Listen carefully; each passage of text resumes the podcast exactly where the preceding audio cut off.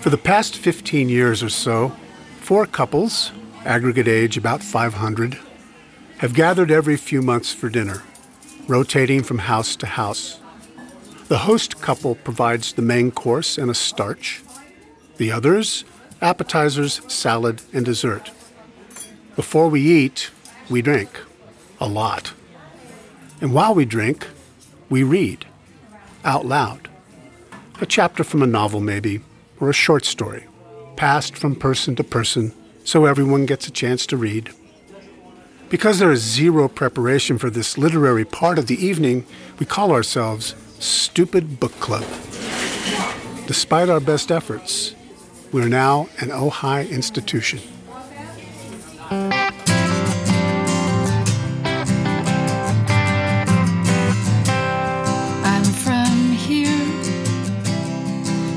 The story. Welcome back to the Townies podcast. I am Kim Maxwell, and I am a Townie. I am a Townie who loves other people's stories. I teach a weekly writing and performance workshop here in my ridiculously small fishbowl of a town, nestled in the foothills of Ventura County. And for 25 years, the raw and vulnerable musings of my brilliant and courageous students have sent me home filled with hope. Some of my beloved students are seasoned professionals. Some have never even been on a stage before.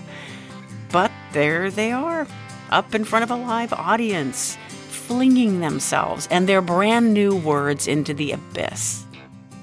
Their reward? They have been heard. They matter. Their words matter. And the audience?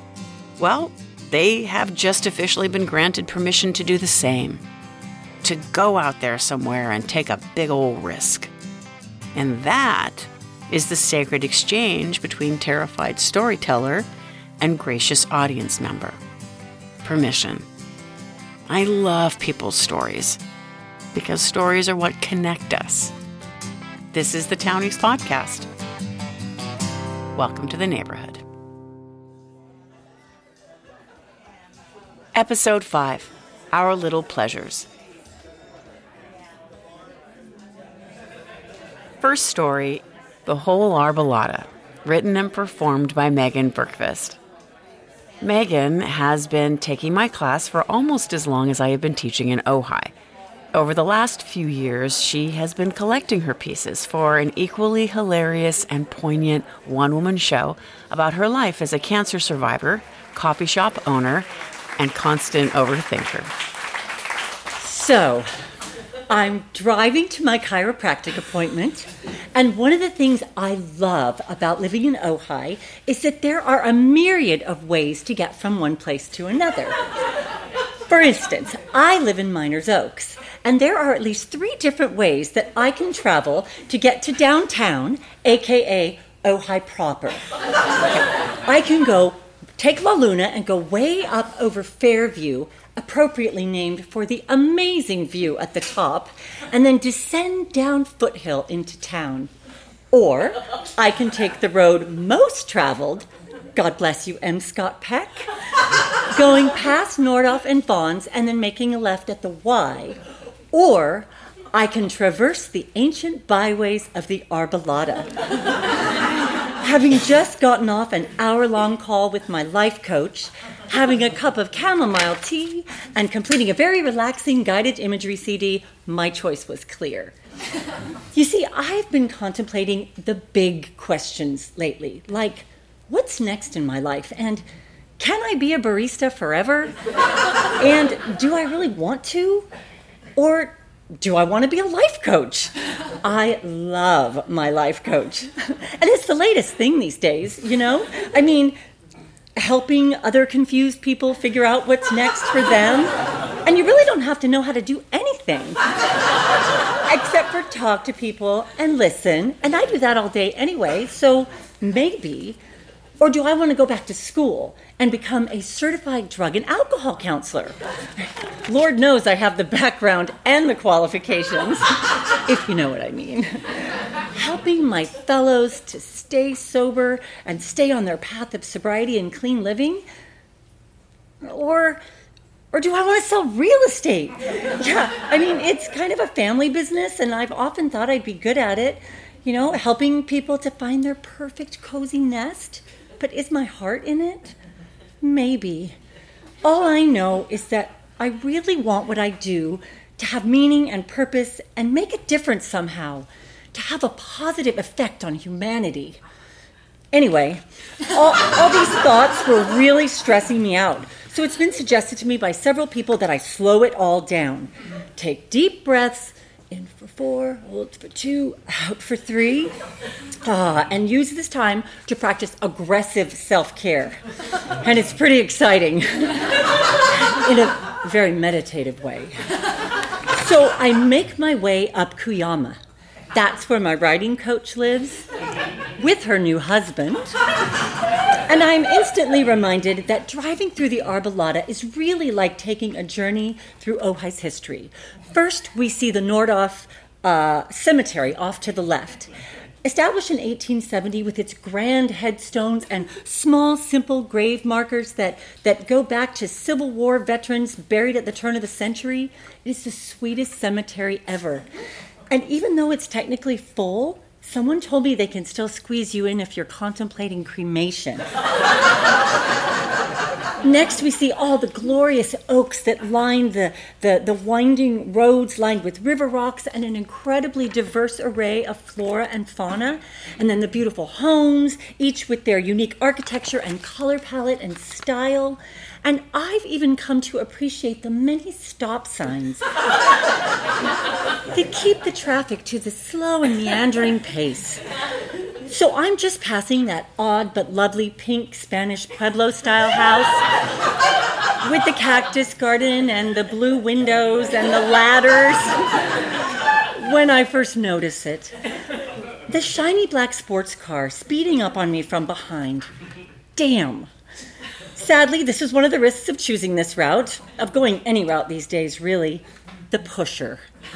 Yeah, I had a feeling I was going to be pushed all the way through to the other side. And I don't hate many things, but I hate being pushed. And, and it's not like I'm a slow person or anything. I'm really more of a go, go, go person, you know? Because A, life demands this of us, and B, I do sell coffee for a living. but I'm trying to slow it down, to take my time, to cruise and relax and even lollygag a little bit. I've even cut my caffeine in half. And as the great Gandhi said, there is more to life than simply increasing its speed. I love that one. but when the pushing starts, all my rational thoughts evaporate and and and it's contagious. You know someone pushes me and then i push the next person and maybe not in the same way but the energy moves forward and it just seems to grow. And i see it everywhere in our world. I see it at the clothing rack at macy's at the salad bar in the cafeteria hospital line uh, and, and at the checkout line at smart and final with those pushy interlopers trying to get their items onto the conveyor belt before i'm even done emptying my basket so there she is. Yes, it's a woman. Right up on my bumper now. But not to worry, I remind myself, as Eleanor Roosevelt said, no one can push you without your consent. I think her quote was actually about inferiority, but I adapted it. Anyway, I will ignore the pusher and I will keep my eyes solely on what's in front of me, and I will remember that I've had a magnificently meditative morning and am on my way to chiropractic alignment. So I keep my speed to a safe 20 to 25 miles an hour, which is really the fastest you should ever drive on a small, narrow, winding road like that, especially if you take into account all of the children, the animals, the oncoming traffic, and the very good chance that a great majority of the population is most likely texting while driving these days. So, like the tortoise and the hare, slow and steady wins the race. Not that I was looking to win or anything, though I won't deny I did have a little impulse to slow way down or do a little light brake tapping. But I resisted. I have that same temptation sometimes when I'm shopping and someone is pushing up on me from the side, silently urging me to go through the hangers faster. And I have this fantasy where I stop and ponder a shirt or dress that I have absolutely no interest in for a long period of time. And then I say something like, You might want to move along, because I'm going to be a while. Or, Ooh, not too close. I have a fungus. or something, something like, Back off, bitch. But then I just feel bad about myself because those are my ugly thoughts. And that's not who I want to be. Maybe they have some real and legitimate reason for their speed shopping and their hanger banging and their pushy aggressive ways. And as the great quote goes, everyone we meet is, is fighting a battle we know nothing about. I can never remember who said that. So I continue driving the speed limit, making full and complete stops. And though there are areas in my life where I am a rebel, the stop sign is not one of them. A legal stop is actually when all tires on your vehicle are not moving, and I like to respect that. So I try not to look at her, but it's difficult. And now I see that she's not only tailgating me, but now she's doing what I call the piggyback stop. Yeah, I make the stop, and then she acts as though my stop were her stop, and then just rolls on through to maintain her very close proximity to my bumper. It's now impossible for me not to look in the rearview mirror, so I flip it up and turn it to the side. But instantly I find my eyes darting to the side mirrors, back and forth, back and forth. Ah! No, no. Remember, remember the beautiful meditation this morning? Remember our commitment to peace? Ah. So we're finally nearing the edge of the Arbolada. At the intersection of Foothill and Aliso with the beautiful Presbyterian Church off to the left, and I am moved to say a quick prayer for guidance and peace and for her to please get off my ass.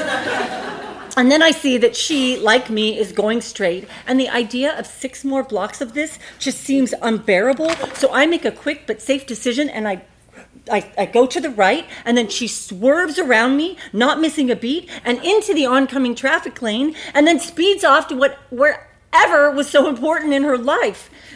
And then out of the corner of my eye, I see something moving. And it's my left hand. And it's giving her the flip. The bird. The one finger salute. Not all crazy or anything. Just kind of quietly in the car. To myself, even.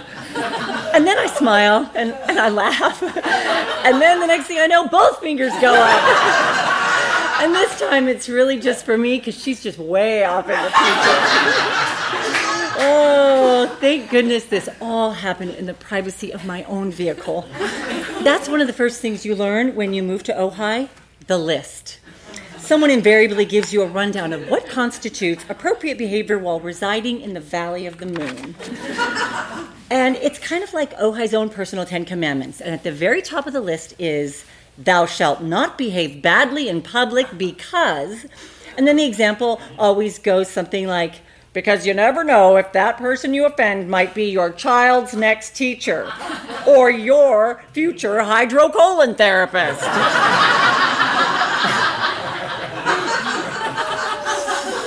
so I was about halfway down the block when I noticed the black, shiny car at the stop sign, completely stopped. And on the back of it was a large bumper sticker that said tolerance in all caps. Wow.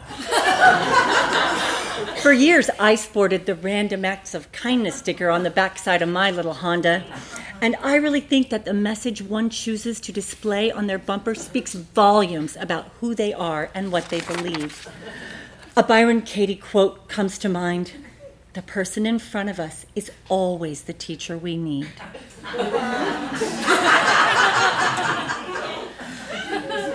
So I see that she's getting out of her car and walking towards me. So many things go through my head. You know, maybe she's just like me and she has a lot going on. Maybe she's going to apologize, to smile and say how sorry she is for the error of her driving ways. Yeah, I'm pretty sure she didn't see me with the flipping. You know, she would have had to been looking in the rearview mirror at the precise moment that the first bird flew. And and then she was hundreds of feet ahead of me when I went for the double salute. So, yeah, there's no way she saw me. Just a quick apology and she'd be on her way. You know, I do have such a bad habit of misjudging people, of jumping to conclusions. God, it was really good of her to stop. She probably felt bad for being so rushed. God knows, I've been there. That fantasy bubble quickly burst as I noticed her aggressive body language, the very determined march in her step, and that tight lipped face people get when they're trying to hold back something that is nothing short of rage. and yet, still, I found myself rolling down the window. As I would for a friend or a kind neighbor. Oh, what was I thinking? And my next thought, are we going to throw blows? And I haven't been in a fistfight since I was eight years old. She was red faced and shaking when she got to me. I'm just in a hurry, so don't take it personally. Okay? I'm just in a hurry. And this, this, really, really. And this is a small town, and you just never know. I just sat there, stunned. I mean, I had never flipped anyone off, one off while driving in Ojai before, or anywhere for that matter. Sure, I'd given the um, disapproving, uh, polite but passive aggressive wave, and the and the oh the double-handed "What are you thinking?" gesture. But this was so much more raw and organic, primal even. And then as if as if as if seeing me for the first time, she said, "Oh my god. We know each other. We know each other." I had no idea who she was. And this this is so childish. So childish. And that was the last straw. It isn't childish. It's an ancient Greek ritual. The waving and pointing of the middle finger is actually an invocation used to ward off harm and evil and to avert misfortune and deflect the evil eye. So it's not childish, it's anthropological.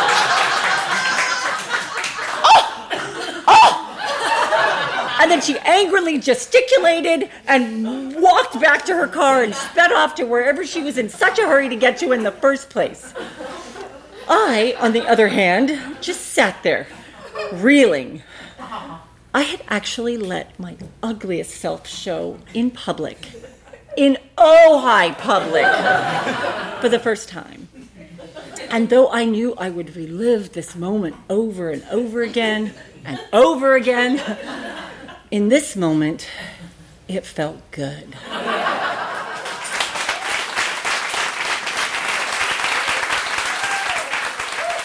And that was Megan Berkvist.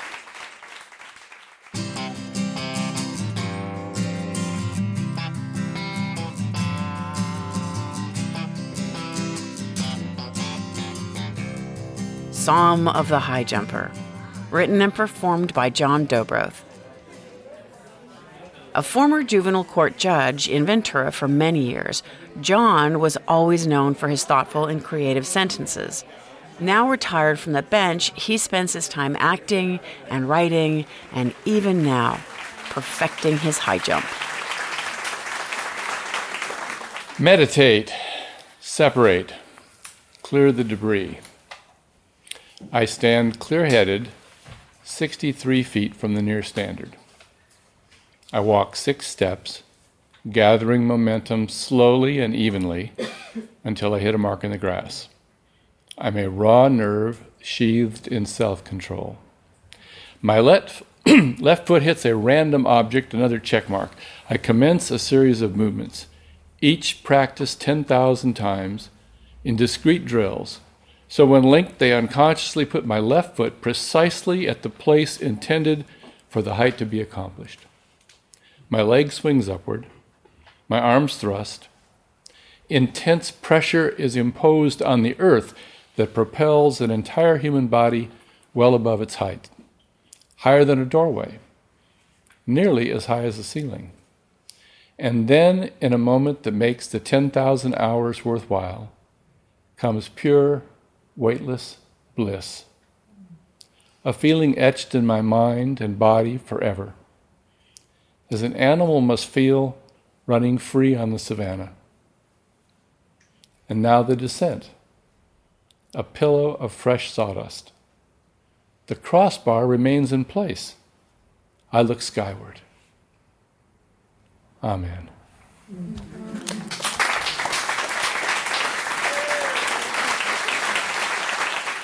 Thank you, John Dobroth.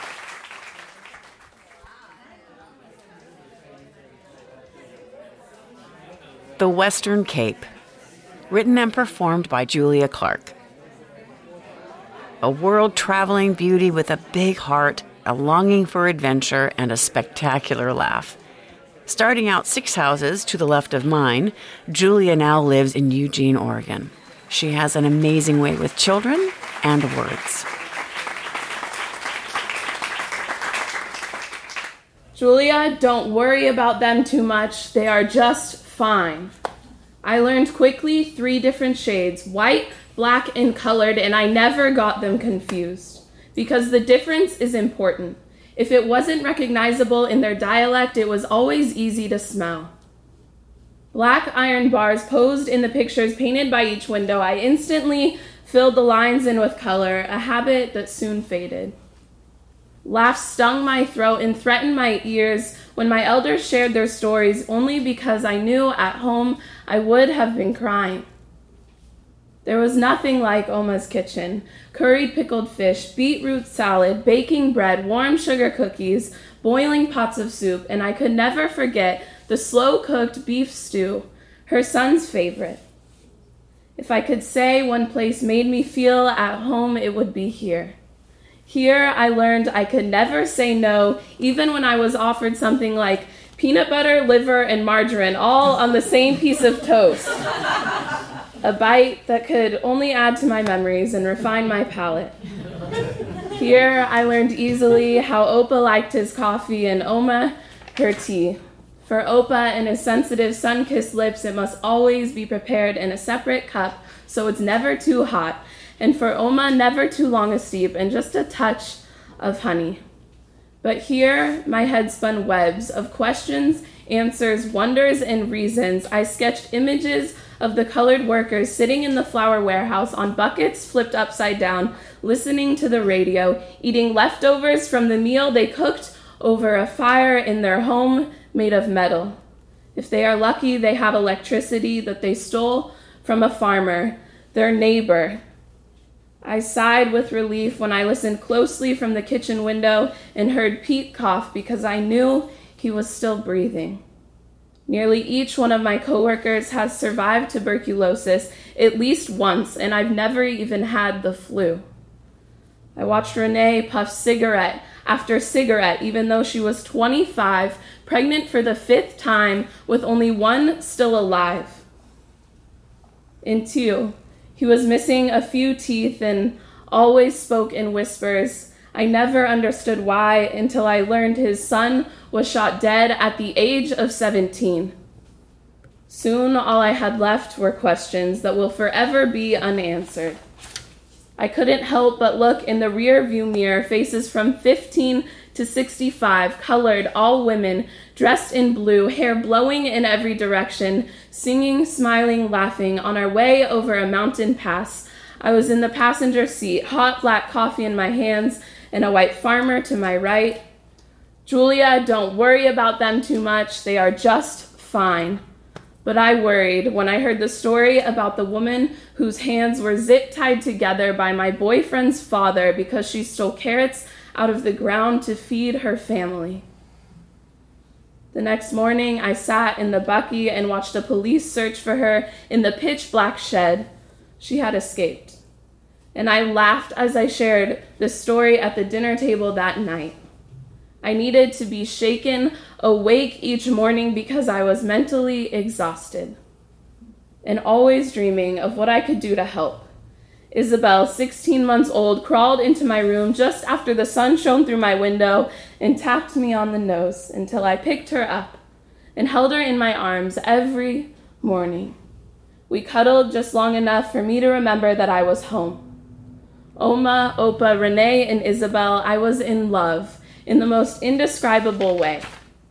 I never imagined I would find a love like this. So twisted, so imperfect, yet everything worked, but I still numbed my thoughts. I still couldn't think straight. I still felt out of place. I often stretched my arms in search of my cape, but I always wound up with empty hands. And another person telling me how lucky I am. I know a world that needs saving, and I just want to help. Julia, don't worry about them too much. They are just fine. I always understood, even when said in Afrikaans, but I refused to comprehend. I numbed my thoughts. I looked away and once again reached for my cape, but the loose threads on my sleeve always got caught on the barbed wire that hung from every foot of fencing. And at the end of the day, nothing was saved. My energy was spent, and too many questions still remained. I would move my lips, but I could never say a thing. My American accent was my greatest weapon and my most private of secrets. I didn't like being the lucky girl from the Sunshine State, the best nation where Obama is president and money isn't an issue. I am more than that. I strived to wake up before the sun on a Saturday, but the unanswered questions glued my heart to the pillow top mattress. All I know is some days Nono feels luckier than me. She rides to work in a 10 seater taxi sitting on the lap of the 16th passenger to be paid no more than $15 a day to clean the house that I live in. She is missing most of her teeth and has the most beautiful smile I've ever seen. Sings along to the radio as she irons and sweeps as if no one is watching. Today, her son wears my shoes, black high top Converse with a hole pressed through the right heel. They are probably three sizes too big, but the iron filled sand will quickly complete the fit. Our differences are important. This is a world that needs saving. I never imagined I would find a love like this, so twisted, so imperfect, yet so alive. Here I am loved. I am humbled, I am ignited. And for this, I am lucky.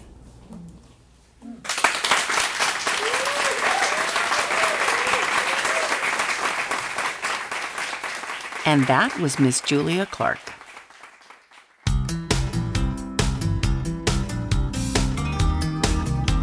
Coming up, Kathy Diorio. When the Townies podcast continues.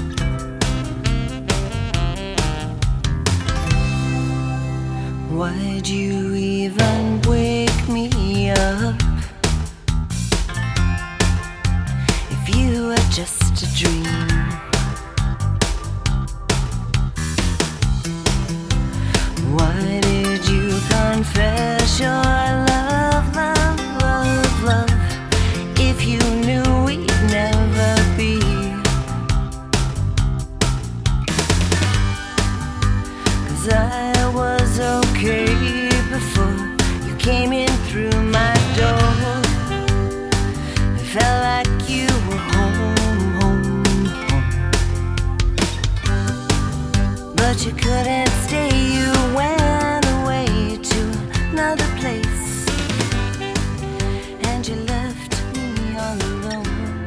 To learn more about the artists and music featured on today's podcast, visit thetowniespodcast.org.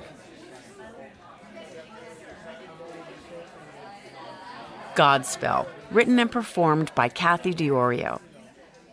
A musical theater loving New Jersey native, this former Pepsi Cola executive seamlessly made the transition to all things Ojai, meditation, and yoga.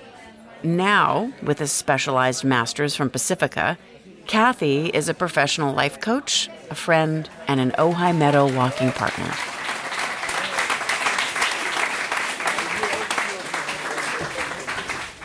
It's the spring of 1974, and I'm sitting in the Promenade Theater on the Upper West Side of Manhattan with my best friends, Susan, Maria, and Nan.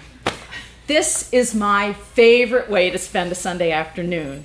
The theater's dark, the stage is empty, and I settle into the quiet, tingling with anticipation.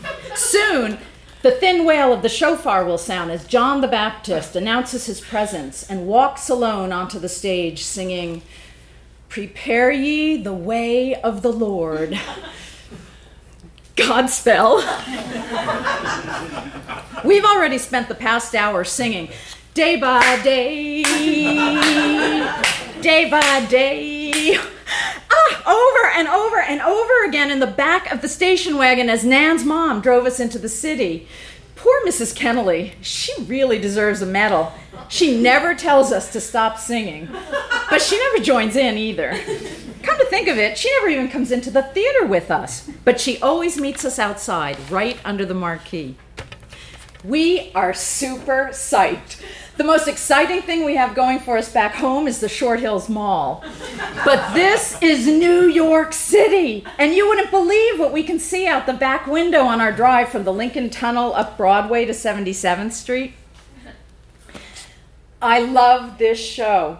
We've already seen it at least five or six times since the start of ninth grade. I've memorized the cast album and liner notes and all the cast biographies. And even though we've never met, I consider them all to be my friends. At intermission, they invite the audience to come on stage to drink Manischewitz out of Dixie cups, singing, We all need help to feel fine. Let's have some wine. Last show, I stood six feet from Jesus. I love them all, but he's my man. I'm, I'm a pretty good Catholic. I attend Sunday school and CYO, and I was confirmed last year by Father Wickens, but I've never actually read the Gospels or the Bible. Um, on page 12 of the playbill, it says that Godspell is based on the Gospel of Matthew.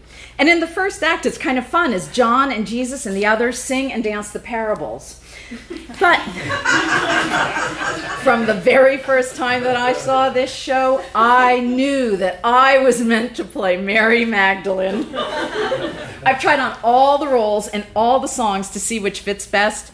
I could definitely do the tambourine and day by day, but she seems a little too needy and eager to please. no. Deep in my bones, I've always known that I was meant to sing the sexy, kind of slutty va va voom number that opens the second act.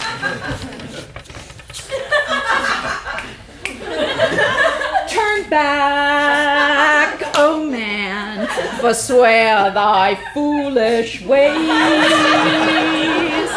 Oh, now is earth and none may count her days. Da da da da da.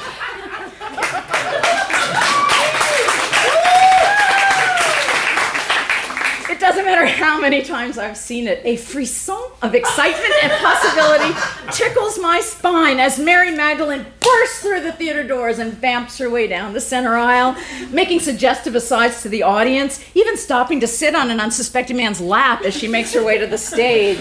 See you later. I'm going to the front of the theater. Wow.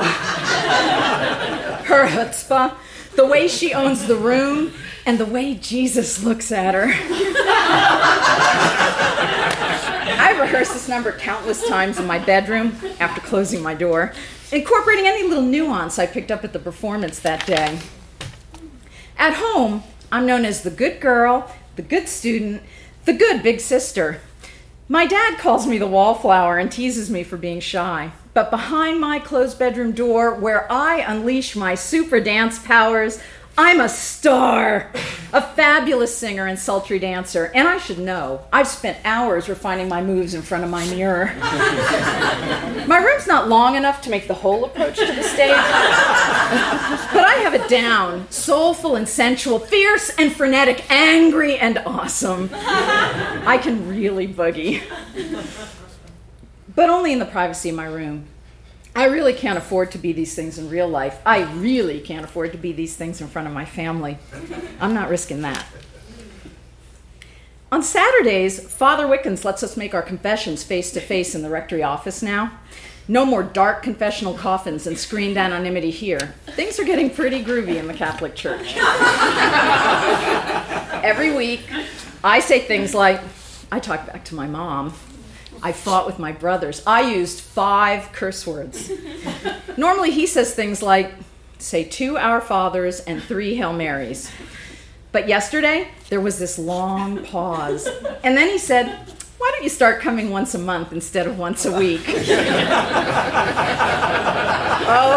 my God. Oh my God, even my priest thinks I'm square. I am so tired of being the good girl. Mary Magdalene is my chance to be bad, to free my inner va va voom, at least here in the dark theater. Confident, sassy, sensual, and strong. She is fierce. And does she have a voice and a body? I want to be her. And Jesus, Jesus doesn't condemn her or belittle her or tease her or call her a wallflower. No, he reaches out to her gently, soulfully, with love and tenderness. Jesus. Turns out my girlfriends and I have developed a collective crush on Jesus, and, and it's getting a bit competitive.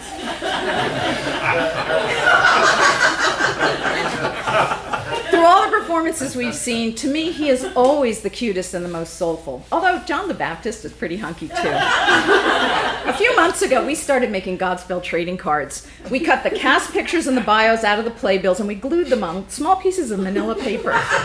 We collect our favorites and trade the others. On the Sundays we're not at the show, we meet at Friendly's after church with all these big, noisy Catholic families eating brunch around us. Last Sunday, we were actually fighting over who's the funniest, who's the nicest, who's the cutest when Nan yelled, Jesus is gay!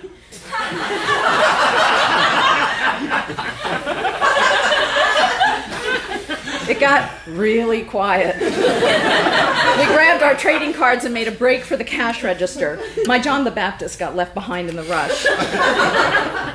but I don't think Jesus is gay. I think he's sweet. I think Nan said that just to keep him for herself. She's like that. but this Sunday, we are back at the show, and on stage, the energy and animal spirits of the actors are contagious. They run the gamut of emotions, from silly, joyous, and playful in the first act to sad, angry, and bereft in the second. And the betrayal at the end Jesus is dying on the chain link fence, and the electric guitars shriek and wail. Our pain and anguish, we are devastated. In this dark theater, everything I keep hidden at home comes pouring out of me. I laugh and cry and love and grieve in a way that I never would in the light of day. Behind my closed door, singing these lyrics, I have a voice and it has full depth and range, small and trembling and roaring and angry and silly and fun and deep and sensual. Behind my closed bedroom door, in front of my mirror, I have a body that can strut and shimmy and sashay. Godspell. This is my dream family where everyone loves one another and cares for one another even Judas in his own way.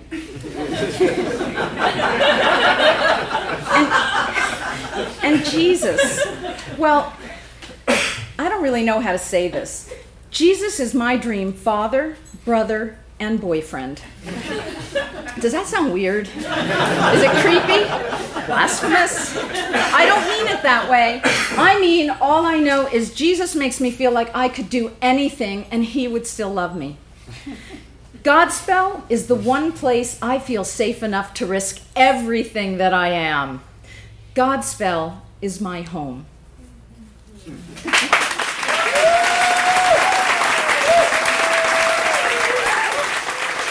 You were listening to Kathy Diorio.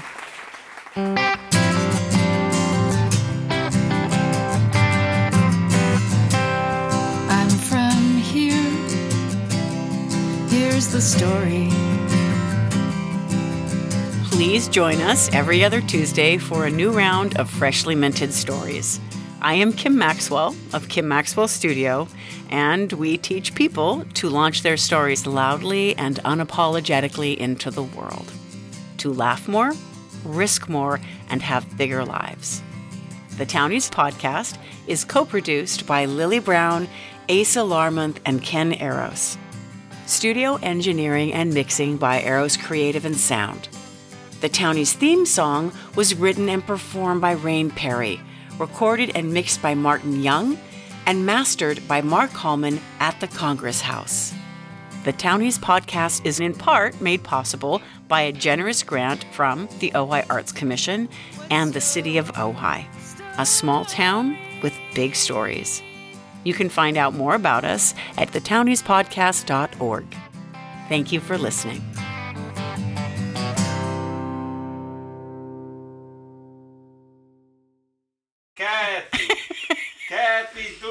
hey.